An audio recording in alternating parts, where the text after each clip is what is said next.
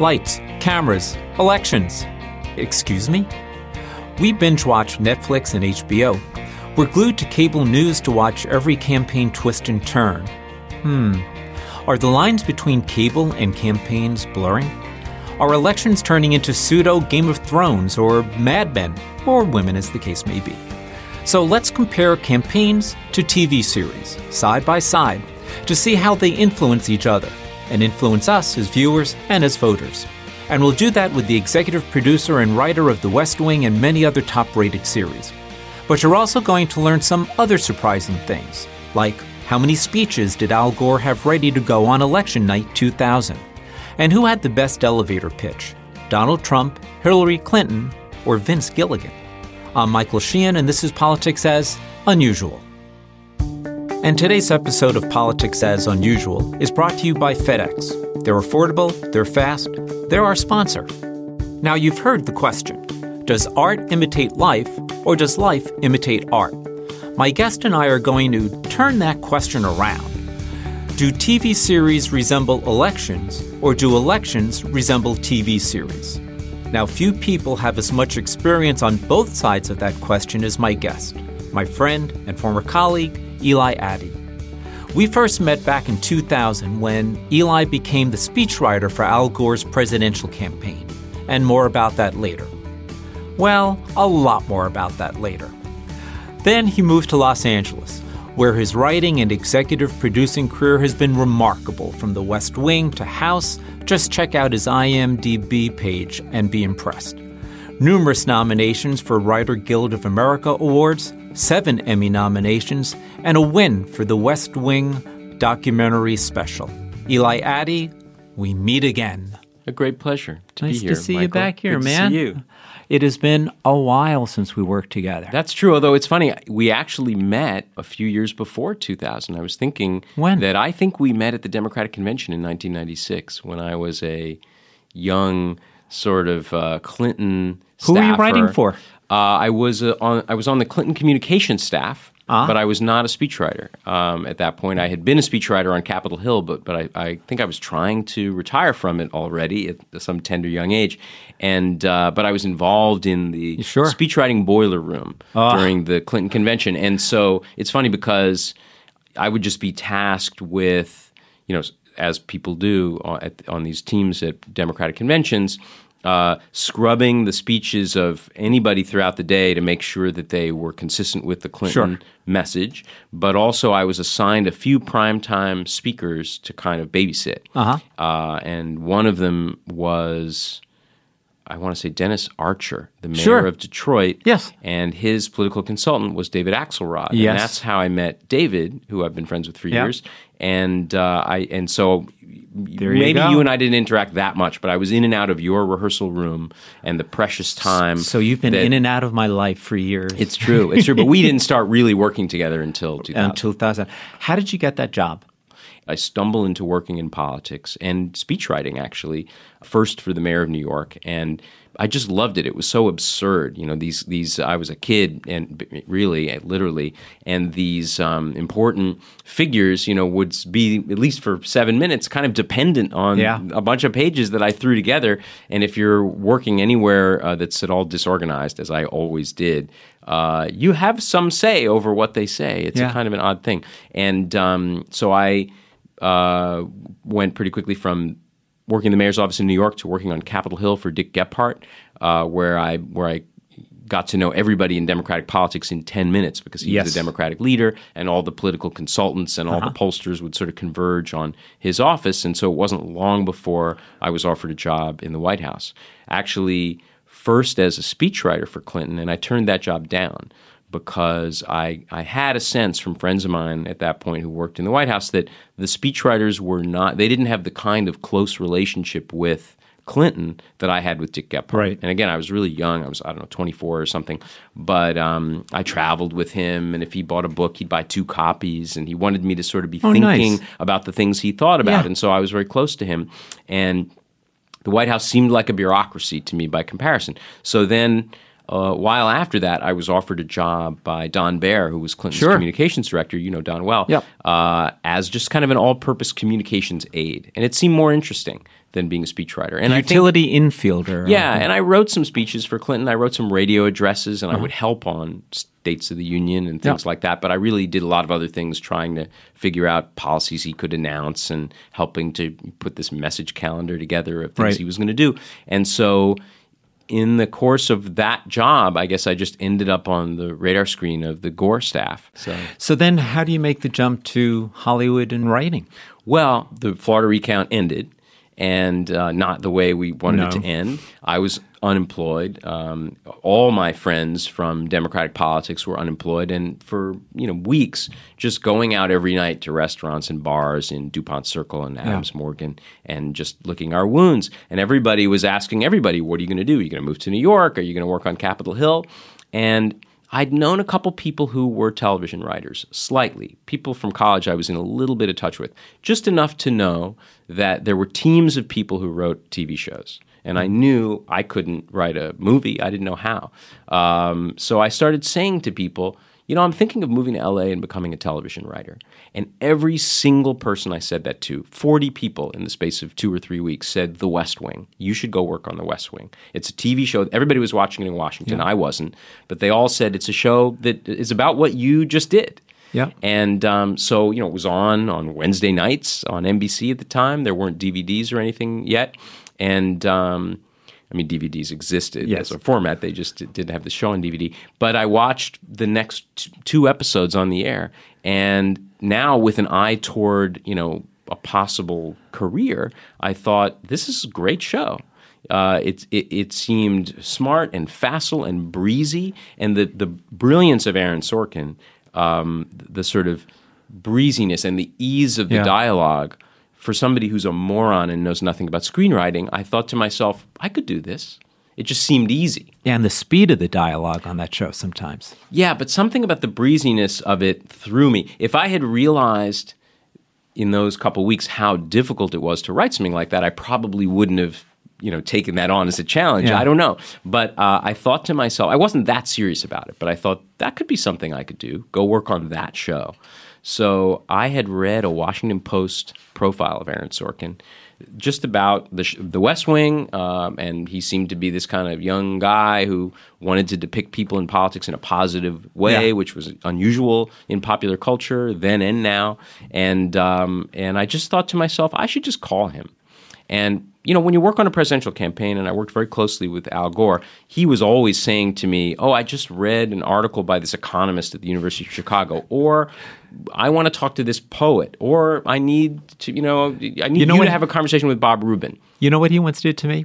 I was prepping him for one of the comedy speeches, like the White House. Oh, yeah? It was- It was the one where they wheeled him in on a Hand on a- truck. Yeah, on a hand sure. truck. And we're in the middle of rehearsing it, and he gets a phone call, and he says, "Excuse me for a moment." I'm going, "Well, yeah." So he comes back, goes, Well, that was Johnny Carson." he has a couple of jokes.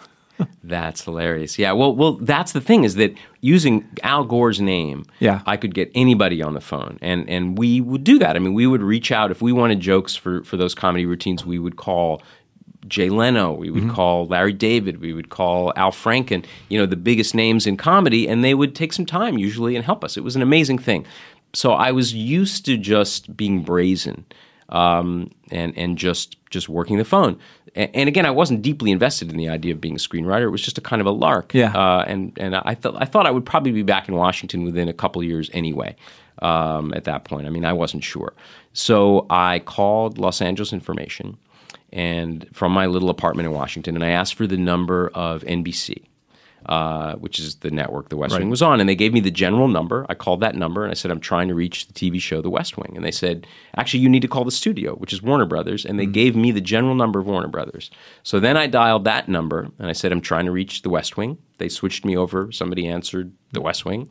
Uh, and I said, I'm trying to reach Aaron Sorkin. They switched me over. A woman answered the phone.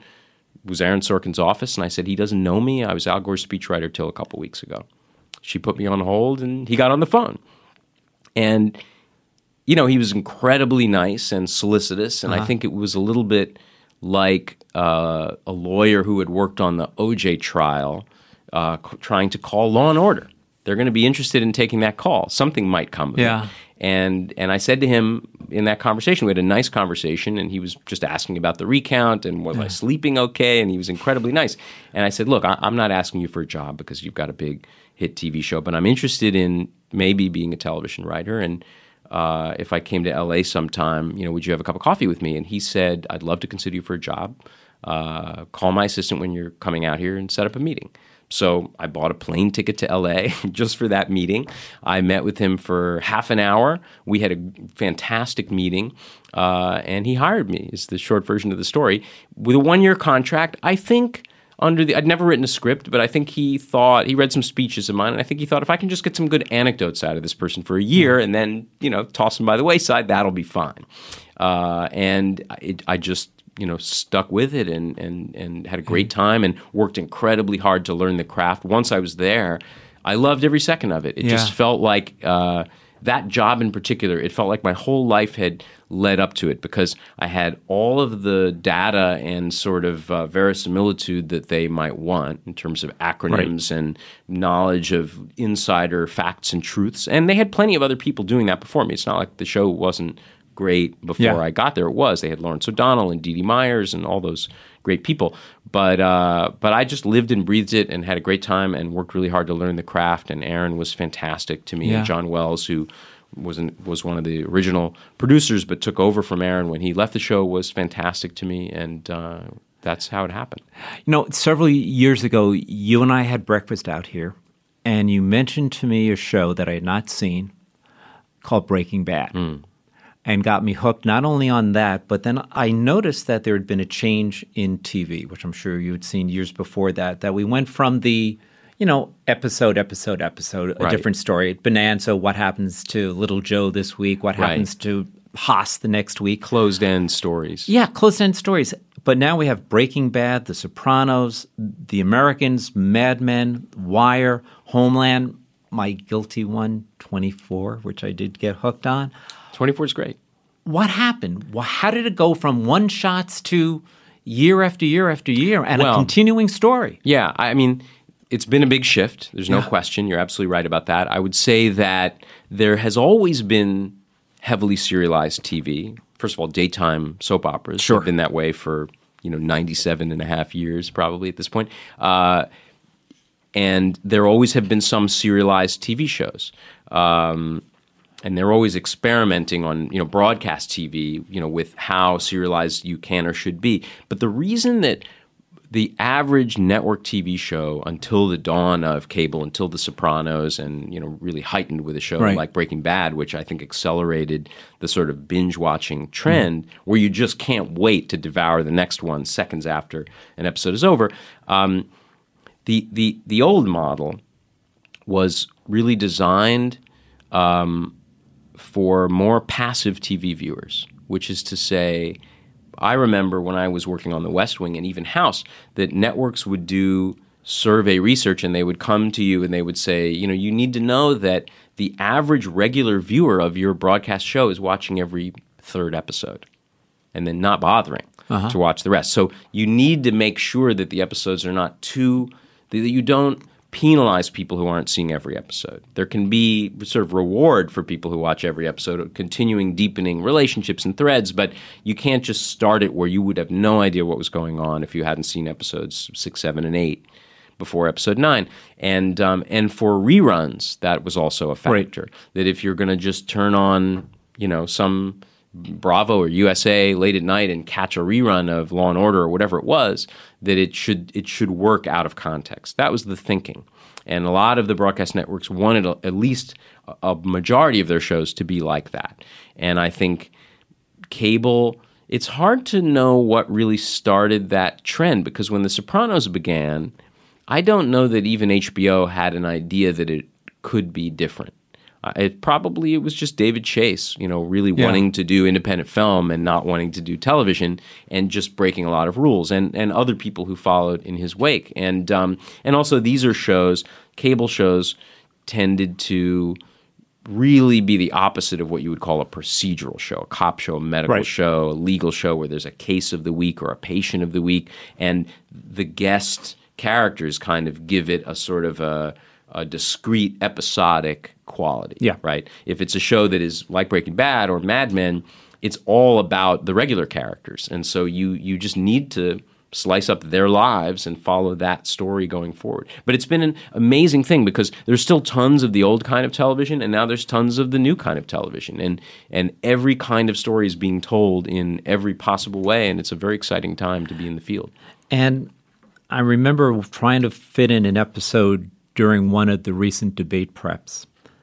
And it suddenly occurred to me, you know, I'm sort of in the middle of a, a series right now and it started to get me thinking of the parallels between a campaign and a series.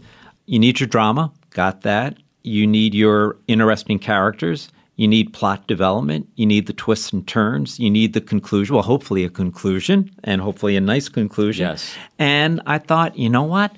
This is sort of like mirror time. One is a mirror image of the other. So I want to go through with these sort of stages of a campaign and we'll talk about what it means in a political context and what it means in a dramatic TV context. So it starts with the idea. What's your idea as the candidate? What's your idea of the writer? The best description I ever read of it was when Vince, it is said that Vince Gilligan, when he made his proposal for Breaking Bad, said, Most stories are about a bad guy who turns good. This is going to be about a good guy who turns bad. And in that one sentence, I mean, it's the whole thing. You have to have that in a series. You have to have it in a campaign too. Have you ever seen that kind of just a crystallization of a campaign or a series as tight as that? Well, actually, it's funny. Uh, one of the one of the things Vince Gilligan said when he was pitching uh, Breaking Bad was that he wanted to take uh, Mr. Chips and turn him into Scarface.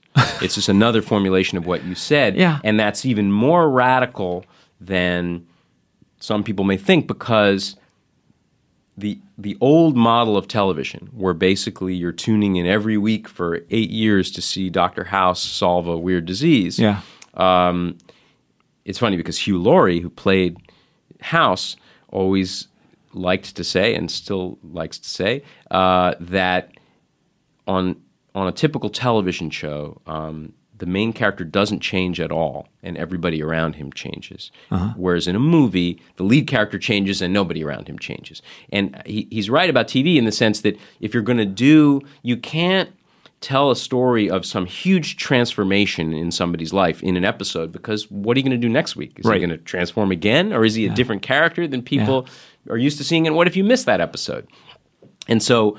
Uh, so I think one of the things this is actually probably one of the differences between uh, a series and and a campaign, which is that you're in a, in a campaign like maybe an old broadcast television show. You're trying to unless you're Donald Trump, you're trying to radiate sort of constancy and consistency. And this right. is who I was, and this is who I am, and this is who I will be. You can trust that. Yeah. Maybe Trump is is the, the our kind of hyper crazed, serialized Breaking Bad style candidate in the sense that you never know what you're going to get. You never know who he's going to be. President um, Breaking Bad is a very scary concept. Walter White is now commander in chief. But but I think you're making a good point, which is that Hollywood's very dependent upon sort of crystallized vision statements. Uh-huh. Uh, I was told by somebody that when Shonda Rhimes pitched Grey's Anatomy to ABC, she said it's high school set in a hospital that that was the idea. And it's it's why that show's been on the air for so long, I think, is that there was such a clear vision of what it was from the beginning. And yes, campaigns should have that, and, and I'm sure many have. I've never been near one that has. No. But then the campaigns I've worked on, as you sort of alluded to, they've all usually ended with some kind of a wrenching concession speech. Yeah. When I think of that inability to sort of say why I'm doing this is the very sad story of Ted Kennedy in yes, 1980 sure. asked the very basic question by Roger Mudd, "Why are you running?" And he didn't have a very yeah. good. He had no answer yeah. at all. So it starts with the why, and then I get, and I'm dying to hear the answer to this. A candidate has to have have a message and go campaign it. You've got to go pitch an idea. Have you ever done the stereotypical Hollywood pitch? I have. Yes, I have. The last. How um, horrible is it? You know, they're really not bad. They're really not bad. I, so I've I've uh, the last few years been in sort of development deals Yeah. with TV studios where I've been. It's almost like the old studio system. I work on shows, but I also have written some pilots and you know had to pitch the pilots and and uh, sell them to to the studio that I work for and then to a network and. Uh, you know, usually, unlike a candidate running for office, usually you know the people in the room. Hollywood's a fairly small community, especially if you work a lot with certain studios or networks. Um, and your agents can kind of make calls in advance and almost kind of get people excited that oh you know here's an interesting idea that we think you'll like um, and really what you do is you it's a it's a sales pitch it's very different than writing a script you kind of go in and you do need like a message it is almost like a campaign announcement speech Yeah. it's you're trying to show um, that, that that you have a vision that you have that, that it's something you're personally connected to um, uh, you often will in these pitches try to talk about why this story is so personal to you why it's the thing you've been waiting to write your whole life Yeah. even if it isn't that's one of the things that's a good thing to have in that kind of a session Wait, but I'm, I'm making a note for my next pitch. Yeah, there you my go. whole life. uh, and and then it's really just it's kind of like like a speech. It's it's it's punchy little sort of bites of um, ideas. You know, here's gon- we're going to have this character, and we'll be following him, and then his nemesis will be this character, and in a typical episode, this might happen, and here's what might happen over the course of a season. But I think what you want to do, uh, in addition to conveying a sort of a vision, is convey a tone. yeah. Uh, I'm not a comedy writer, but if you're selling a comedy, they should be laughing in the pitch. Yeah. Uh, if you're trying to tell an epic love story, you know, people should be swooning a bit as you describe the the great forbidden romance that- that's at the heart of it. You're making me think now of 2016 as a pitch. Two people come in one after the other. First one says stronger together, and the other says make America great again. Pick the series. No, you're right, and and and the funny thing is that um, I've never really um, used this in my own career, but you know, you some, people sometimes talk about uh, an elevator pitch. Yeah. I think that's entered the vernacular Yeah. far beyond Hollywood. That just you have to be able to describe an idea, a, a, a movie, whatever it is, in you know, only the amount of time would take you to get to whatever floor you're going to, and I think voters we're political junkies and we're going to be watching primary debates in Right. Alabama in you know uh, I don't know July of an off year. I've got my TiVo set already. I'm sure you do, and uh, I'm going to have mine set very soon. But the average voter has, I think, about the attention span of the average Hollywood executive, meaning there's a lot going on in their lives. They're Yeah. not so plugged into it all the time, and they're going to sit down at some point and give it about 15 minutes, if Yeah. that. And and in a debate, maybe uh, some you know TV news magazine, some videos people put on their Facebook page, whatever it is, and you have to you know as a candidate, as a campaign, you have to have something that's easily graspable. Um, you know, a strong movie or TV show, you kind of, this sounds shallow and superficial, but um, sometimes a really strong, clear idea, you can grasp it from a visual image. Yeah. You can, you can Oh, sure. know that the poster is an easy poster to design. And, and I'm all for complexity and for nuanced storytelling, but uh, you, you, every fall as I drive around Los Angeles and see the billboards for all the new TV shows, particularly network shows, though obviously now it's a it's a year round process. But you're always seeing these billboards and it's just a bunch of faces, and you think they don't know what this show is because they can't communicate to me what this show is on so it's so it's the tagline. or or it's maybe, but but sometimes those are just shows that aren't going anywhere because Okay. they don't have a crystallization.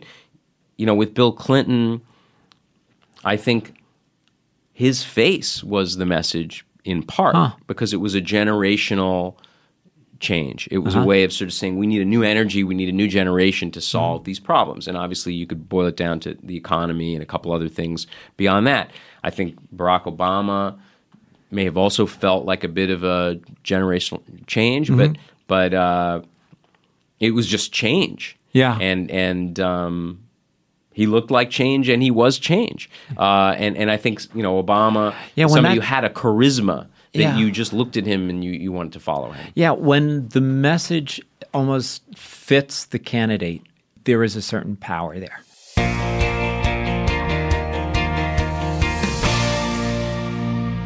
Now, Eli and I have been talking about the pitch, the elevator speech, how to present an idea in the same amount of time it takes to ride to the top floor of a building on an elevator.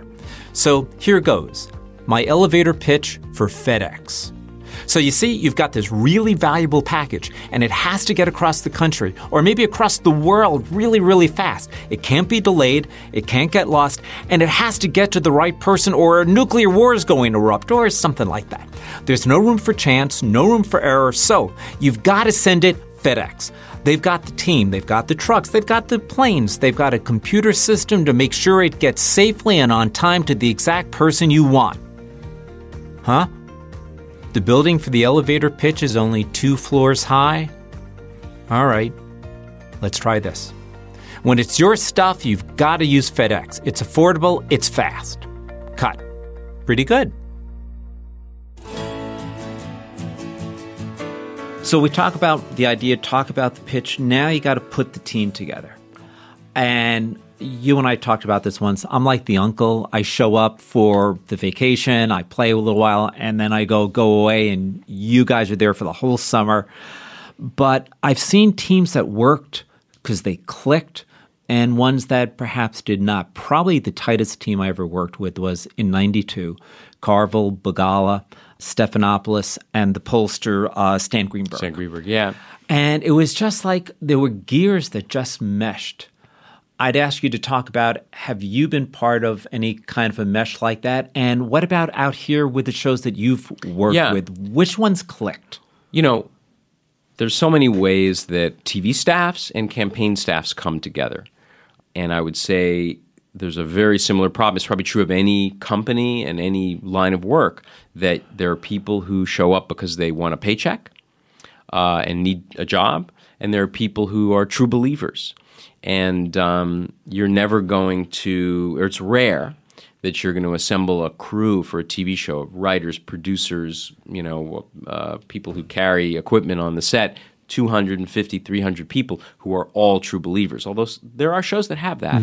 Um, the truly great shows. I, I've heard a lot about. A good friend of mine is now on um, *Handmaid's Tale*, uh, and Wow. talks about how everybody walks around that set and the environment of that show feeling like they have something very precious in their hands that they need to treat very carefully. And, and uh, I'll bet it's an incredible place to work. The West Wing was absolutely a place filled with true believers. That that by and large we were there, actors, writers, everybody, because we believed in it. We loved the show itself. We loved the product, and we wanted it to be great. And we were willing to be there at all hours to make it great.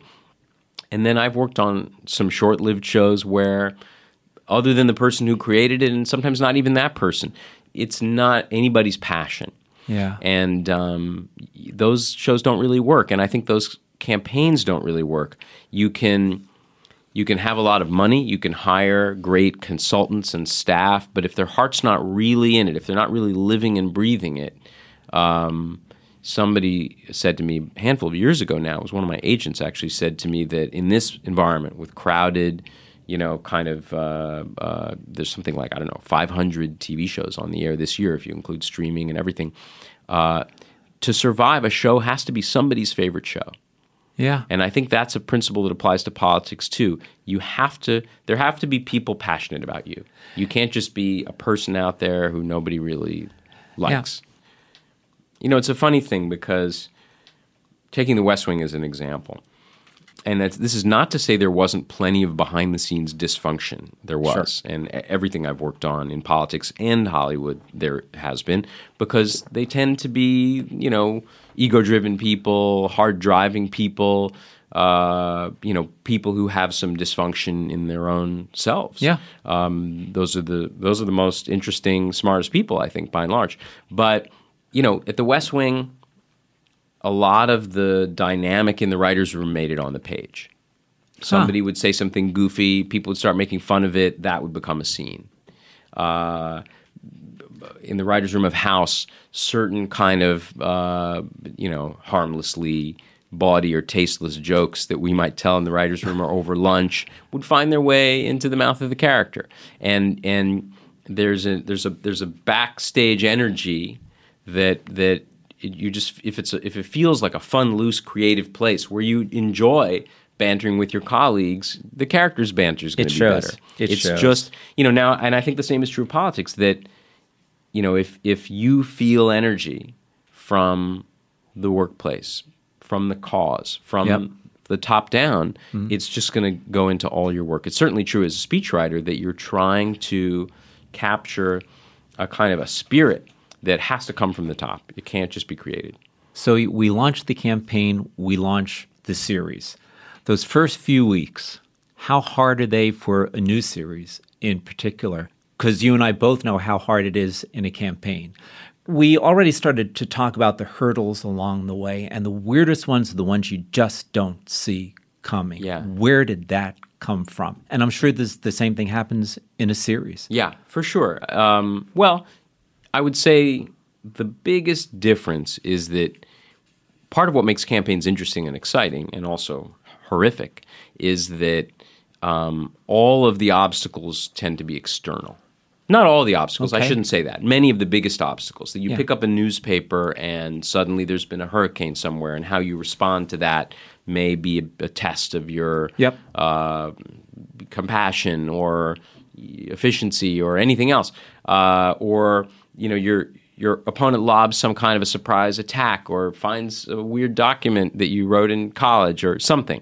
Um, generally speaking, in scripted television, you know you're just scripting everything, so there's very little that you can't control. Right. Um, and the thing that the, the obstacles tend to be things like you cast an actor in a role maybe because you got pressure from the network or the studio to do it because of something else they had done or the way they look and they're not really able to handle the material you're giving them. That happens a lot. Yeah. and sometimes you get to recast that role sometimes you don't. Sometimes you have to write around it sometimes you have to edit around it. Um, you end up in TV, the writers are the producers and they're the kind of constant presence on a show, but you all, most of the directors will be guests who will cycle in for a few weeks. You just might end up with a director who doesn't connect with the material, Right. and in, in an early season of a show, you haven't build you haven't built a sort of a stable of regular directors, and so you can end up with somebody who really tanks an episode when you're just trying to find your footing. Um, so a lot, you know, and also studio interference and network interference that can be really hard. And and I've always said that I think a true measure of success in Hollywood is how good are you at failure how good are you at rebounding? Because you're going to have tons of failure. You're going to write scripts that are, are even if people love them, are not going to get made. Yeah. You're going to work on shows that are that get canceled. You're going to be a super talented writer, but end up on a show or in a, or writing on a movie where it just isn't really your style or sensibility, and so it doesn't work out. You know, simply because you're not. You know, and how do, do you do you kind of pick yourself back up and and still have the confidence to do great work? Well, the great correlation there is with I'm sure you've seen the poster of the career of Abraham Lincoln. Lost this, lost this, lost this, Yeah, lost this, yeah. lost this. Elected president of the United States. Yeah. Well, you know, um, there's a woman named Jill Soloway Uh-huh. who created the TV show Transparent, which was a very groundbreaking Yeah. and wonderful show. And uh, she gave a speech somewhere. I know her slightly, but I just read this speech that she gave at some college graduation after Transparent was a big phenomenon, where she talked about how she went through a year, kind of a, a staffing season in television, where she didn't get a job uh, at all. And um, she, I guess, had written some pilot for HBO that they turned down, and then she was without a job, and she had school tuitions to pay for Sure. her kids, and was kind of desperate, and ended up uh, borrowing money from her agents uh, to make a film, which kind of put her on the map a little bit. But the point is, she was at a, a moment of rejection and humiliation, and then did her best work. And it's such a confidence based business. I think politics is the same thing. How do you how, if you're Abraham Lincoln or Dick Gephardt or Al Gore, how do you lose an election and then dust yourself off and go inspire people? Oh. it takes a unique kind of almost mania, almost craziness Yeah. to think you can do it and then you can do it. Yeah. Well, that kind of gets us into the idea of character development. And there's almost two meanings of that word the character Sure. that develops. Let me just start with two from TV, and then if you have one to throw on, and then I'm going to ask you about Al Gore. Sure.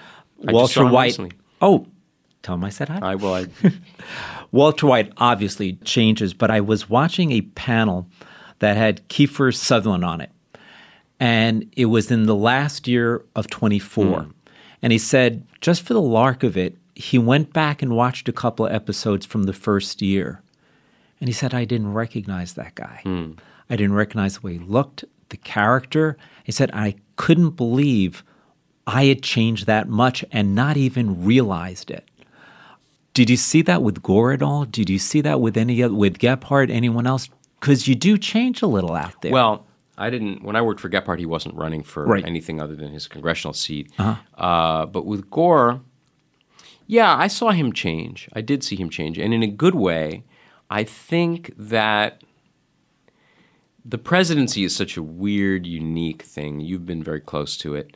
Um, the responsibility, the amount of power, um, the the impact of even the slightest you know comment you might make on anything.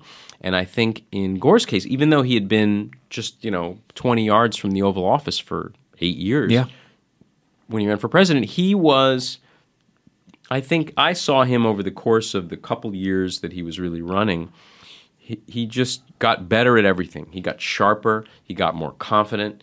Um, he he found a better voice. I think on the campaign trail. I think at times, you know, he'd be the first to admit he could be a little, you know, stiff and wooden in you know delivering speeches. I remember when I started working for him, Michael. You and I had a bunch of sessions with him, and it was Yes. about just loosening him up and Yep. even his posture as he stood Yep.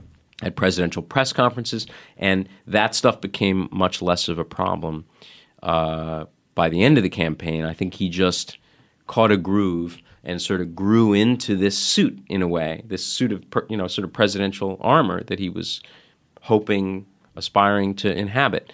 Um, so I think there there aren't that many TV shows, even in the wake of Breaking Bad, where the the main character is going to actually change.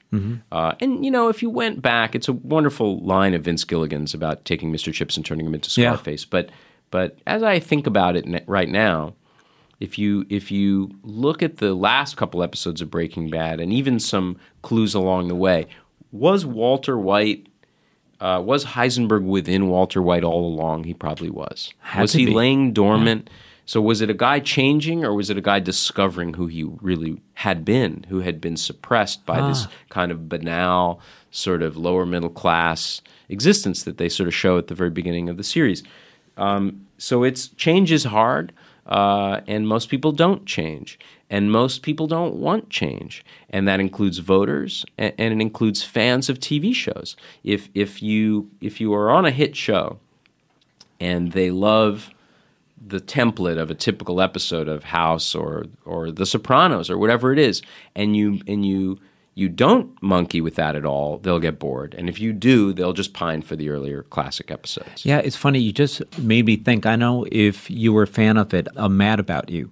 Great series, funny about a, newlywed couple, but there were a couple episodes where she doesn't have an affair, but like she is kissed by someone. And the series goes serious for like three episodes. And it's truly uncomfortable because I guess you just identify with the characters. You like the characters, and you're almost like, how dare you act like that? You disappoint me. It's almost like your parents. How could you do that? We raised you better than that. Well, you should never do that in a presidential campaign. And the analog to that in a presidential campaign is, I think, Thomas Dewey, who ran for president Yeah. in 1948 against Harry Truman. And among the many reasons he was widely expected to win and didn't win, but among the many reasons is still believed to be that he shaved his mustache like a couple weeks before election day. So he had a brand, he had And a he look, changed it. and then he changed it. And it just didn't look like the same character. It's like recasting your lead right before the finale. You know where you see that though? And it's the ones where it's the most uncomfortable. The person who gets nominated and has to run is the vice president and has to be the attack dog. And Right, and may not be comfortable in that role. 2016, Tim Kaine, one of the nicest guys you'd ever want to meet, everybody's favorite next door neighbor or uncle, had to be the attack, And he did it like a good soldier, never complained about it. But it just, it wasn't Yeah. him. It wasn't his, yeah, it wasn't And his it- it brand. I mean, work. so it's it's a funny thing. I mean, I think that Carter Eskew, who was Sure. Gore's chief strategist, who you know well when he when Gore was running for president, he used to always tell me that talking about sort of bomb throwing backbencher political candidates, Pat Buchanan, Ross Perot, the Right. various ones that there had been up to that point. He said, you know, people think they're tired of politicians sounding the same, but that every but every every field, every genre has rules of communication, and if you violate them, people get very uneasy. Yeah. So he always felt that a Pat Buchanan or somebody like that was going to seem appealing to certain people in the beginning, but have a very low ceiling of support. Of course, Donald Trump violates that. Right. And um, But it could be the exception that proves the rule, Well- as they say. We hope. it's true. In a campaign and in a series, there's sometimes an unexpected person who breaks out. Not the candidate, but somebody either on the staff or prominent. I was just thinking, of course, of Breaking Bad, Saul Goodman. Yeah. Now, Sure. the Better Call Saul series in, in and of itself. And I was thinking back in 92, Carville and Matalin sort of broke out and Sure. almost became their own series later. In 08, I'm sort of stretching the definition, but Sarah Yes, Palin took absolutely. all the all the Absolutely. oxygen out of the room. First, have you ever had a fictional character like that who just surprised you? Yeah, I mean, well, if I'm just thinking about the TV landscape, Yeah. um, I think that the best contemporary analog to that, I mean, there's so many characters on tiny shows on fledgling streaming channels, but Cookie on the show Empire, Uh-huh. I think, was that for a while. Uh, I, I wasn't a big viewer of that show. I saw a handful of them, but the character was outrageous and would say anything and would do anything. And, and people watched the show because they never knew what she was going to do next. I think, in a way, uh, House on the show House was a little bit like that. He was outrageous and he would say things that would, you know, Yes. upset everybody in the room. And uh, he was a kind of a 14 year old boy. And, and that was, you know, that's a certain model of leading character. Yeah. Somebody who when they step in the room, it's like Jack Nicholson in any movie. Every, every, all the rules go out the window, and you kind of can't take your eyes off them. So I think that's a that's a that's a good uh, approach to creating something. Yeah. But you know, it depends what you're doing. I mean, uh, Mad Men, you know, would have would have rejected uh, a character like that, like a foreign organ. Right. I'm talking first about people who sort of break out, but then there's also, in a sense, the incident. It's the unexpected thing that happens that almost changes the plot of the entire story, changes the entire campaign. Again, when you first introduced me to Breaking Bad, spoiler alert if you're going to watch it, please don't listen for the next 30 seconds. But he said, it's an interesting show and then there's going to be an explosion on a plane and then it takes off like a bat out of hell for the rest of the run which is exactly what happened sometimes that does happen in a campaign sometimes for good reason sometimes for bad reason i kind of think of the debates in 2000 that you and i worked on was sort of that plane where it just got whack and the thing that kills me about that the snap polls well let me just explain it for those of you who weren't there First debate, if you look at the snap polls, almost every snap poll had Gore winning by six to seven points. But then for the next 48 hours, his opponent and his opponent's staff just blasted away at little things that he had done. And within 48 hours, not only did we not win, Yeah. we lost. Yeah, and, and you know, mainstream media and cable news replayed all those little Yeah. sort of uh, infractions over and over and over again, out of context of the overall performance. Absolutely. I mean, there are moments both in a TV series and in a campaign where you have to deliver. I mean, that's that's a unique phenomenon, and, and maybe maybe now we would be sort of analogizing that to reviews. Yeah. If you do something that's very particular that may be good, and critics take it a certain way and are very unfair about it. there was that moment in the 2004 campaign in Iowa where you know John Kerry's out there campaigning, and up shows Oh, his Vietnam War buddy. his Vietnam War, who he saved from drowning. Right, yeah. And one could say that turned Iowa around instantaneously. So then we start to hit towards the end, and the end is in sight. How hard was it for you to write the ends of those two shows that you were so intimate, in, intimately involved with? I think in both those instances where I at least was involved in the conversation about how these shows should end, uh, and there were furious debates in, on, in the West Wing writers' room about, among other things, who should win the fictional presidency Right. that last season. And uh, Lawrence O'Donnell, who's a very good friend of mine, uh, he and I fought a lot about that uh, that season, and a lot of other people too, because we cared, and you know it was all collegial. But um, you you get to step back, or you should step back and sort of be a fan and say to yourself, you know, this. How do we want this to end? Is uh, you know, do we want a character to die, or you know, is, uh, is a life over, or is the story just over? Um, are we trying to satisfy the fans, as I would argue Breaking Bad did, or are we trying to provoke the fans, as The Sopranos did? Right. So you get to it, it's it, it's it's its own mission statement. I think how you end something uh, is is a little bit of a philosophical statement about what you wanted it to mean and what you wanted your relationship to the audience to be. I think in campaigns, Well, I'm going to be a little more specific. please. When you wrote the concession speech for Al Gore, that was an ending. Yes, that was an ending. So I actually wrote a concession speech for Gore that that only he and I ever saw. That was for the actual election night, uh, and it was you know loaded onto a teleprompter and ready to go.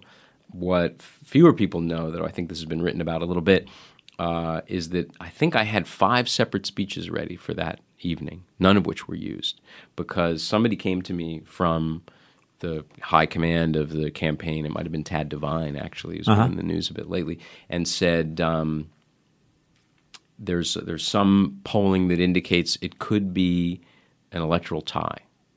Uh, and, and or it might come down to absentee ballots in a single state. So I want you to write an extra speech and don't tell anyone and don't show it to anyone that essentially says it's too close to call tonight. You've all you know fought a great fight and we'll be back soon. Uh, then somebody else came to me and said, uh, "There's a chance we will win the electoral college but lose the popular vote." So I want you to do an alternate version of a victory speech where it makes a special, you know, argument about needing to kind of bring the country together and be everybody's president and reach out to the people who didn't, you know, vote for him. Yeah. Write that. Don't tell anybody you have it. Stick it in your back pocket. Gore came to me and said, "It looks like we could lose Tennessee but win the election, and I'd like a special version." Of a victory speech that speaks to Tennessee, my home state, and how I'm going to be reaching out a lot to Tennessee.